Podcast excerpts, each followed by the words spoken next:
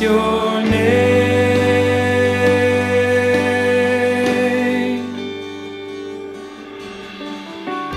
Welcome to the Centrepoint Vineyard podcast. We're a church on Sydney's northern beaches seeing lives transformed by Jesus. We hope you enjoy this message.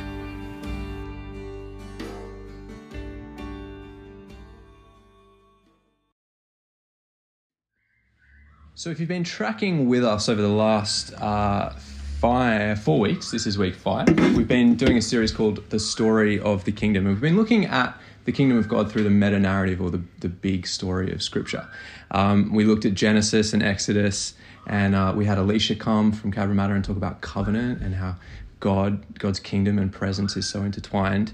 Um, but if we define what the kingdom of God is, uh, the Greek word is basileia. Can everyone say basileia? Basileia.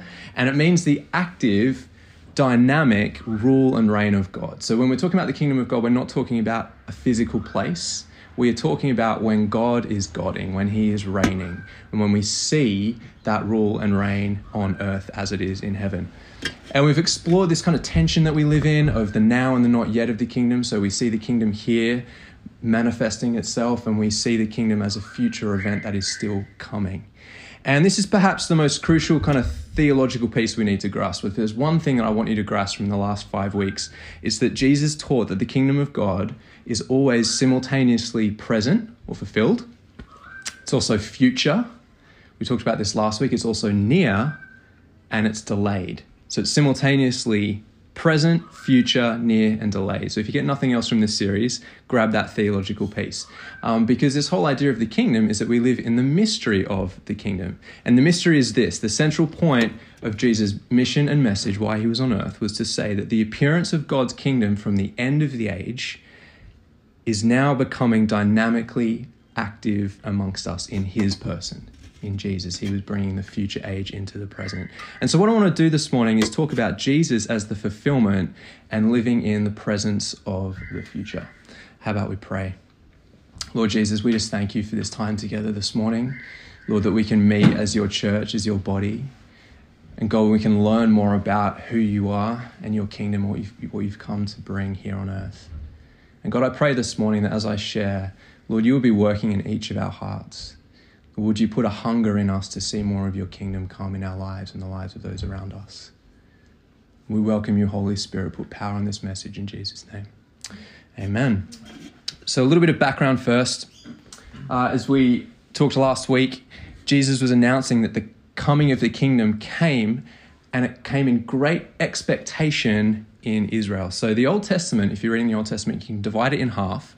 Um, you have the Exodus story or Genesis Exodus and up to the kind of Davidic monarchy, so David and his son Solomon. And you can define that half of the Old Testament as Yahweh is king, God is king. So um, Moses, when they were led out of across the Red Sea out of Egypt, he had the song of Moses and he said, The Lord, which is Yahweh, the I am, the Lord reigns forever and ever. So it's this idea that the kingdom is present. And then the second half of the Old Testament, after the exile, when it appeared that the kingdom was not present in Israel's midst, you have this the prophets this kind of promise of the future, which is Yahweh will be king again. Yahweh will be king. So the first half, Yahweh is king. Second half of the Old Testament is Yahweh will be king. And Isaiah, of all the prophets, speaks most about this coming kingdom. It's really Isaiah that shapes Israel's expectation. And it's the most prominent prophet in Jesus' view of himself. The book of Daniel, as the Son of Man, and Isaiah were the two key characters of the Old Testament that Jesus was talking about and, and impersonating in himself as the coming of the kingdom. There are a number of metaphors in Isaiah to announce that Yahweh himself will come back into history. Um, Isaiah talks about Yahweh coming to the world through a descendant of King David uh, which is the, the, the metaphor of the root of Jesse. So Jesse being David's father. So the root of Jesse was sprouting. So see Isaiah 11 10. In that day, the root of Jesse will stand as a banner for all peoples. And the word banner, it's this idea of king, king raising a banner. And the nations will rally to him, and his resting place will be glorious. In that day of the Lord, will reach out his hand a second time to reclaim the surviving remnant of his people. So there's this promise that the king will come again. All the nations of the earth are going to rally around this new king, the Messiah. And he'll embody a covenant not just with Israel, but this time all nations of the earth, all of humanity. Isaiah also talks about this outpouring of the Spirit that will eclipse any previous move of God that they've seen in history. It's a picture of rain in the desert and water flowing in rivers and streams, this amazing outpouring of the presence of God. So we see stuff like Isaiah 43 Forget the former things, do not dwell on the past. See, I am doing a new thing. Now it springs up, do you not perceive it? I am making a way in the wilderness and streams in the wasteland, the presence of God coming into the dry places. The overwhelming message, if, you, if you're reading commentaries about Isaiah, the overwhelming message is about salvation. That's the one word that continually gets repeated throughout Isaiah. Salvation will come from Yahweh. Yahweh alone is Savior, ruler, and King. So we see passages like Isaiah 12. Surely God is my salvation. I will trust and not be afraid. The Lord, which is Yahweh, that's the, the I am. In the English, we translate it Lord. So Yahweh, the Lord Himself, is my strength and my defense. He has become my salvation. With joy, you will draw water from the wells of salvation. So it's this promise of the coming Messiah this ushering in the rule and reign of God will involve salvation. And the big picture, if you read the whole of Isaiah, it's a long book, um, but uh, it's this idea that the Messiah, which is the Spirit anointed one, that's literally what Isaiah means, the Spirit anointed one, will usher in the rule and reign of God. And it will involve forgiveness of sins. So we see um, texts like rich in mercy quoted. Um, healing from every form of sickness. So, not one person in Zion will be sick. Here's a promise liberation from every form of humanity, chains will fall off. Uh, the blind will see, the deaf will hear, the lame will walk. Whatever has humanity in bondage will be translated into liberty or freedom. And it's ultimately this peace will come, not just for a generation, but shalom, the peace of God, will be enduring peace forever. God will finally defeat the main enemy of humanity, which is death. That is all promised in Isaiah. So, all these pictures, this whole landscape, Jesus summarizes into one phrase Basileia, the kingdom of God. So, when Jesus is talking about the kingdom of God, he's meaning all of that. It's this big picture of the day of the Lord, or the day of Yahweh that will happening, that will happen. So now, with that in mind, I know this is a bit dense again this morning. Um, with that in mind, let's look at how Jesus announces his public ministry. Luke 4. He went to Nazareth, where he'd been brought up, and on the Sabbath day he went into the synagogue, as was his custom. He stood up and read, and the scroll of the prophet Isaiah was handed to him. So people are going, bing, this is going to be interesting. Unrolling it, he found the place where it is written, verse 18 The Spirit of the Lord is on me. Boom. I am the Messiah, the Spirit anointed one. The Spirit of the Lord is on me because he has anointed me to proclaim good news to the poor. He has sent me to proclaim freedom for the prisoners and recovery of sight for the blind, to set the oppressed free and to proclaim the year of the Lord's favor. So, can you see what Jesus is saying here? He's announcing that he's bringing the kingdom. And now here comes a real punch. Then he rolled up the scroll, gave it back to the attendant, and sat down. The eyes of everyone in the synagogue were fastened to him. Of course they were. Their jaws would have dropped. They would have been like, What are you saying? And then he says this He began by saying to them, Today, this scripture is fulfilled in your hearing. Mic drop moment. I am the Messiah. Jesus saying that he is the one who is breaking in from the future into the present to bring the rule and reign of God. And here we go with a bit of dense theology for you. But uh, Hebrew thought at that time was that God and time were heading along in a linear progression towards the end of the age. So you've got time, this present age, and there'd be a moment when the end of the age, the word is the eschaton, which is where we get the word eschatology or end times from. This day of Yahweh would come when a new kingdom would be ushered in. And that was going to be a linear progression. And then you'd have the end of time and the new age would come, the new age of the kingdom. But no one could actually conceive what would happen when Jesus came. See, when Jesus came, the age to come in his birth, mission and message, the cross, resurrection, and then Pentecost. That's a little bit of fire there. he was ushering in the age of the future into this present age. And that was outside the realms of possibility for the Jewish psyche at the time.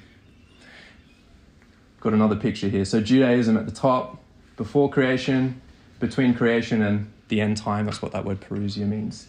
They were expecting that the day of Yahweh, the eschaton would come, and then you'd enter into the new age. But actually, Christianity says that we had before creation, then we had between creation and the parousia, and Christ came as the eschaton, as the fulfillment of the end, into our present age. So we're living in this tension between the present age and the age to come, but in many ways, the future has already become present in our midst in this present age. Now, if you're thinking this morning, oh no, I've walked into a bit of a crazy church, here comes the end time conspiracy theories. I can assure you we're not that way. Um, I've grown up in, in church most of my life and I've never actually heard teaching on this that's really just foundational and biblical. Um, and I've never Googled it for fear of landing on conspir- conspiracy theory sites where, you know, wearing a mask during a global pandemic means that you're wearing the sign of the beast from Revelation. There's crazy stuff out there. Um, but it's fundamental to understand this as, um, as Jesus' view, because this is how he viewed himself. And it's what people call his hermeneutical key. It's the way, his lens of reading the Old Testament, how he viewed himself and his mission and message. And so, therefore, it becomes our hermeneutical key, which means that when we t- start to understand this, the whole of the scriptures are unlocked in a new way that we haven't realized before. We see Jesus as the presence of the future. We see texts in the Old Testament with new truths about the coming of the kingdom of God that we probably hadn't realized before. We see his mission and message, driving out demons, healing the sick, as kingdom message, as the rule and reign of God coming in our present day. That was Jesus' goal. It was to usher in the presence of the future. And we actually see it in his, in his ministry. So the key word in Jesus' ministry is authority. And when Jesus taught, he didn't quote other rabbis, which is what you would do if you were a rabbi. You would quote other rabbis. Oh, the guy before me said this, blah, blah, blah. Jesus doesn't do that. He elevated his authority above all the others, even above the words of Moses himself. That's why people were so annoyed at his teaching. That's why the scribes were so annoyed. Um, when he encountered evil spirits, he cast them out with a simple word of command. That was authority that hadn't been seen before in Israel at the time. He speaks to the weather, storms, and they die down. That's authority. But what really got him in trouble with the scribes was his authority to forgive sins. So if you look at Mark chapter 2, or Matthew 9 if you're reading that version, which is the story of when they lower the paralyzed man through the roof for healing, if you know that story. Um, listen to the words of Jesus here. But so you but so that you may know that the Son of Man, that's how Jesus referred to himself as, which is that picture from Daniel of the Messiah. But so that you may know that the Son of Man has authority on earth to forgive sins, he said to the paralytic, Get up, pick up your mat, and go home. Now you might think, oh, well, it's pretty easy to declare that your sins are forgiven. That's what people were thinking at the time, hence the demonstration of the healing associated. But in Israel, not just anybody could pardon your sins. You had to go through the right channels. You had to go to a priest, uh, probably in the temple, and offer a sacrifice at a certain time. No one could just go around pardoning sins. But before you think, oh, well, you know, Jesus is saying, oh, I know you were a little bit hungry yesterday and you got really angry. It's okay, don't worry about it. Um, this pardon that Jesus is giving is an end time pardon. It's the final pardon on this man's life. He is declaring this man in right standing with God. So the Son of Man is pardoning him before the end. Hence why all the, scribe, the scribes called it blasphemy.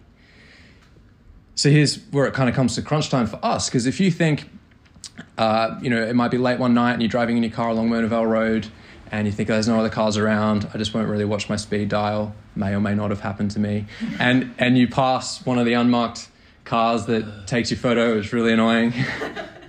and it, this is not true, but let's say it happened a few times and you get a letter in the mail saying you're supposed to appear in court in six weeks' time because you lost your license. So you rock up six weeks later in court, you bow to the judge, and uh, he says, Oh, what's your name? You say, Oh, it's Jonathan. He said, Oh, uh, no, we've already held your case. It happened six weeks ago and you say, uh, what? I w- I wasn't here for that. He said, oh no, someone represented you. That's okay. Oh, who represented me? And the judge says, oh, I did. You go, okay. And he goes, it's all good. Fines have been paid. Full license restored to you. Penalties been, penalties been paid. Acquittal. and you go, oh, gee, thanks. free to go home, full license, no penalty. That's what Jesus is declaring here. He's ushering in this new reality that no one could conceive of. While this age is still here, the next age has already begun. So, in God's dealing with us as his kids, there are, there are now kind of two days of judgment. You have the final judgment at the end of time, the day of Yahweh. And you also have the judgment that occurred with Jesus on the cross. You just have to decide which judgment day you want to turn up for, which day of court. And the good news is that if you believe in Jesus, your trial is past. It happened 2,000 years ago with Jesus on the cross. You, you do not have to enter into future judgment. You've already been acquitted, you've already been declared free and forgiven. You never again have to fear the judgment of God. And it means that you've entered into what Jesus calls eternal life. And the word for eternal life, it's zoe, which is life, zoe aionios. And it literally means the life of the future age. So if you believe in Jesus, you have already entered into the life of the future age. Even death itself has been defeated ahead of time. If you believe in Jesus, you have the gift of eternal life starting in your now. Listen to how Jesus talks about his journey to the cross in John 12. Oh, sorry. Uh, have I missed a slide? Perhaps. John 12. Now is the time. Now is the time. Now is the time for judgment of this world. Now the prince of this world, which is Satan, will be driven out. And when I am lifted up from the earth, I will draw all people to myself. He said this to show the kind of death he was going to die. Now is the time for judgment. That's his journey to the cross. He's saying that I'm bringing the presence of the future into the now. Today is your day of judgment, he says to the people. The king has come and he's already dealt with your sin. So if you believe in Jesus, your day of judgment has passed. The king has represented you in court. Um, and that's where we get the word grace. That's what grace is all about. I was trying to explain to Blakely today what, what grace is. And I said, Oh, it's getting something for free that you don't deserve. And she said, Sultanas? Which is like her favorite treat. And I said, Yeah, it's kind of like getting sultanas. but it's the life of the kingdom, freedom, peace, and forgiveness is all available now if you come to Christ. And so, if you're here this morning and you don't know whether you've received that or um, you haven't decided which day of judgment you want to show up for, um, I would love to to pray for you. But the whole the good news of the kingdom is that your day of judgment has already been; it's in the past. The next thing that Jesus says is fulfillment is resurrection his resurrection and the resurrection of others. So we looked at this passage the other week, but in John 11, he's talking, this is the, the passage where Lazarus is raised from the dead. Jesus is talking to Lazarus' sister. He says, Your brother will rise again, Jesus told her. Martha answered, I know he will rise again in the resurrection at the last day. So she's thinking of, of the day of Yahweh to come. But listen to how Jesus responds here.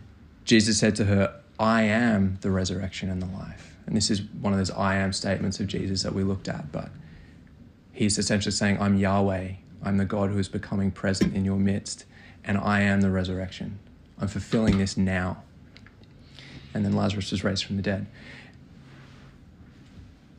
The statement that Jesus is making here is that he is king even over death itself. And Paul in 1 Corinthians, he talks about the last enemy to destroyed to be destroyed is death. But guess who defeated it? Jesus. He's already defeated death, hence his bodily resurrection. That's why the bodily resurrection is so important as a key part of Christian doctrine. If Jesus didn't rise from the dead in bodily form, then we have no hope, as Paul says. But if he did, which he did, then we have a future hope. And finally, we see Pentecost. And Pentecost is the moment where the Spirit comes to the church in Acts chapter 2. I'll just read this passage to you. 2 verse 2. When the day of Pentecost came, they were all together in one place. Suddenly, a sound like the blowing of a violent wind came from heaven and filled the whole house where they were sitting. They saw what seemed to be tongues of fire that separated and came to rest on each of them. All of them were filled with the Holy Spirit. And if you know the story following this, Jesus then stands up and he gives his first sermon about who Jesus was and how to be saved. And in that first sermon, he reads from the prophet Joel. So everyone listening would have would have been going, oh, Joel is one of the end time prophets. He's talking about the day of Yahweh here. And Peter says, this is not a future event. This is now. This coming of the Spirit, this life of the future age, it's coming now if you believe in Jesus. That's why Pentecost is so important. The power of the future has entered our present age and is accessible to us as followers of Christ. You can know intimacy with God now, not just when you die. You can know the intimacy of God now, not just when you die. And if you know the Easter story, what gets torn in two when Jesus dies on the cross? Anybody? The veil. So the veil in the temple, the temple was actually designed in a way to metaphorically symbolize the present and the future age. So the outer court is the present age, and the Holy of Holies in the center is the future age when mankind and God would be able to converse face to face. And the veil between the two was ripped in half. It's symbolic of saying the future time when you can have intimacy with God is now. It's breaking into our present age. The power of the future age is in the now. The point of vortex between the two is Jesus and his Holy Spirit. That's why Pentecost is so important, the power of the future age breaking into the now, and as Paul says, lives in you. Just let that truth sit with you for a second. The presence of God is with you, in you, now. We live in the presence of the future. And that's kind of the whole point that I've been driving at this morning. That's why this truth is so foundational for us as followers of Jesus we have access to the powers of the future age in our present. So, what's that take home for us then? Well, the coming of Jesus, it's set up an entirely new reality. Before this world has terminated and the new world has begun, you can experience life with God. You are filled with the Spirit you begin to experience the presence of the future. You live in two worlds at the same time. So when you're inviting your friend to Alpha and you're at the work coffee station and you say, hey, you know Elon Musk, you know how he's trying to get to Mars? And they go, yeah. You say, well, I live in two worlds at the same time. And just watch what happens to their face as they slowly back away to refill their stapler. Probably don't do that. But that is the reality. We, we straddle two worlds. We live in the presence of the future. And I'm messing around a bit, but until you understand that, you'll never really know the glory and equally the frustration of the Christian life. The kingdom is available, which means we can see God break in and do incredible stuff. We can see people healed, set free, encountering the love of Jesus. And yet we still live in that tension that we talked about a few weeks ago of, of the current age. But it does mean this when you enter a room, the odds shift. When you enter a room, the odds shift. You carry the presence of the King with you. That's why Pentecost is so important. What Jesus ushered in, his mission and his message, is available to us by his Spirit. So when you enter a room, the odds shift. Praying your kingdom come is inviting the powers of the coming age. That's the power of the Holy Spirit to suddenly show up in the present. We're inviting God's final renewal of all things to enter into your life and the lives of those around you. So when you walk into a coffee shop and you see someone crutch it, on crutches, the odds have just instantly shifted for that person. When a friend confides in you that they're struggling in their marriage, the odds have just shifted for that person because you have the presence of the future age with you and you can freely offer that. Grace is available because you carry it with you. And when we gather in community like this and invite the Holy Spirit to come and bring His kingdom, the odds have just shifted for all of us. Um, on Fridays, I've been trying to head out with uh, Sam Moore, who's doing a little bit of a ministry placement with us at Centrepoint as part of his college. So on Fridays, part of that ministry placement, we're just heading out and just seeing what God wants to do, prayer walking, and, and trying to offer this future age to people in the present, praying for healing, whatever the Lord kind of speaks to us. And Sam texted me on Friday morning, said, I'm unwell, I'm, I'm not going to be able to do it today. And in honestly, inside something felt a little bit relieved in me. I've been quite busy, and also that's a stretch for me doing that stuff. So I was like, "Oh, cool, no worries, we can do it next week." and then um, I just sort of felt like God saying, "No, no, you should still go." And I'm like, "Oh, I'm really, I've got lots to do this afternoon." Like, we were going to head to Warringah Mall because it was raining, and I thought oh, I've got lots to do, and I kind of just ignored the thought. And then Blakely comes up to me and she, and she goes, "Dada, keys," and I said, "What? What do you mean, car keys?" And I said, "Why do I need my car keys?" She said, "Where are your car keys?" And I said, "They're in the, they're in the drawer." And she goes, "Dada, go to shops." and I was like, oh, "Okay, fine." Using my own. yeah. And so I got the car keys out of the drawer and I, I drove down to the shops. And I was like, Lord, well, I'll, you know, I'm busy. I've got an hour. Like, what do you want to do? And um, this girl walks past me and she's on a crutch. And, and I said, okay, fine. So I walked up to her and I just said, hey, um, sorry to bother you. Uh, my name's Jonathan. I'm a Christian. I'm learning to pray for people for healing. Would you mind if I practiced on you? And she said, Oh, go for it. So I said, Okay, cool. You know, what's wrong? And she broke her foot and blah, blah, blah. And um, so I just prayed a really quick prayer, you know, like 20 seconds. Spoke to the foot, told it to be healed, pain to leave. And I said, Any change? And I was fully expecting, No, but thank you. And she goes, Yeah, um, actually, I, I can put weight on my foot where I couldn't put weight on my foot before. So okay, cool. Do you mind if I pray again? She goes, yeah, go for it. So I prayed again. Um, she was very thankful. Gave her invite to Alpha. I don't know if she'll come or not, but pray for her. I think her name was Maddie, um, and said, you know, my number's on there if if you want to get in touch and find out more about what this God thing is. And she goes, okay, thank you. And then I thought. Uh, I should go to a coffee shop and work on my talk for Sunday. So I sat in a coffee shop and then I just got the thought the person who's going to bring you your coffee struggles from insomnia. So I'm like, okay. So she brings my coffee out and I said, Do you mind if I ask you a question? She goes, Yeah, sure. I said, Do you get insomnia at all? And she goes, No, what you should do for insomnia, if you're struggling with it, is you go to the doctor and they, um, they get you melatonin tablets. And I was like, Oh, no, I'm not asking for myself. I'm asking, Do you suffer from insomnia? And she goes, Oh, no, why do you ask? And I was like, okay, missed that one. And I said, well, I'm a pastor. I'm writing a talk for Sunday about praying for people. Would you mind if I prayed for you? And she said, oh, yeah, that'd be great, actually. And so she said something that I could pray for her and just in the coffee shop pray for her. So even when you miss it, you can still go for it. And then um, I thought, okay, I'm going to try for one more. And I just got the thought that there was someone there with a broken wrist or a wrist in a cast, a, a young girl. And so I walked to the food court and there was a girl with a, her hand in a wrist cast. And so I said, hey, I'm a Christian. Same, same thing. I'm, I'm learning to pray for people. Uh, would you mind if I prayed for you? And can I ask you what, what happened to your wrist? And she, she shared. And so I prayed and she was very thankful. Um, so we can we can go for it. When we when we step into a room the odds shift for, us and for other people. We have the presence of the future and we can go for it and trying to demonstrate the kindness and the love and mercy of god. And you know sometimes we see it like the girl with the foot and sometimes we don't necessarily see it like the, the insomnia risk. But we still live in the pre- because we still live in the present age but we also carry with us the presence of the future and so sometimes when we pray for the Holy Spirit to come, all that happens is we have coffee.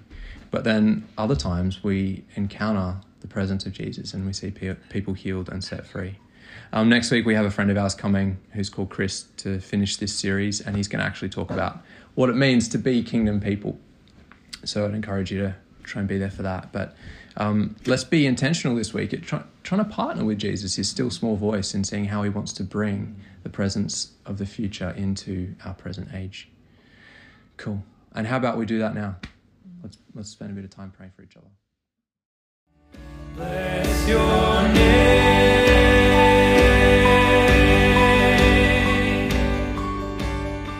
You've been listening to the Centrepoint Vineyard podcast. To connect with us, find us on Facebook, Instagram, or by visiting our website, www.centerpointvineyard.org. The theme song for this podcast is Highest Praise by Kieran Del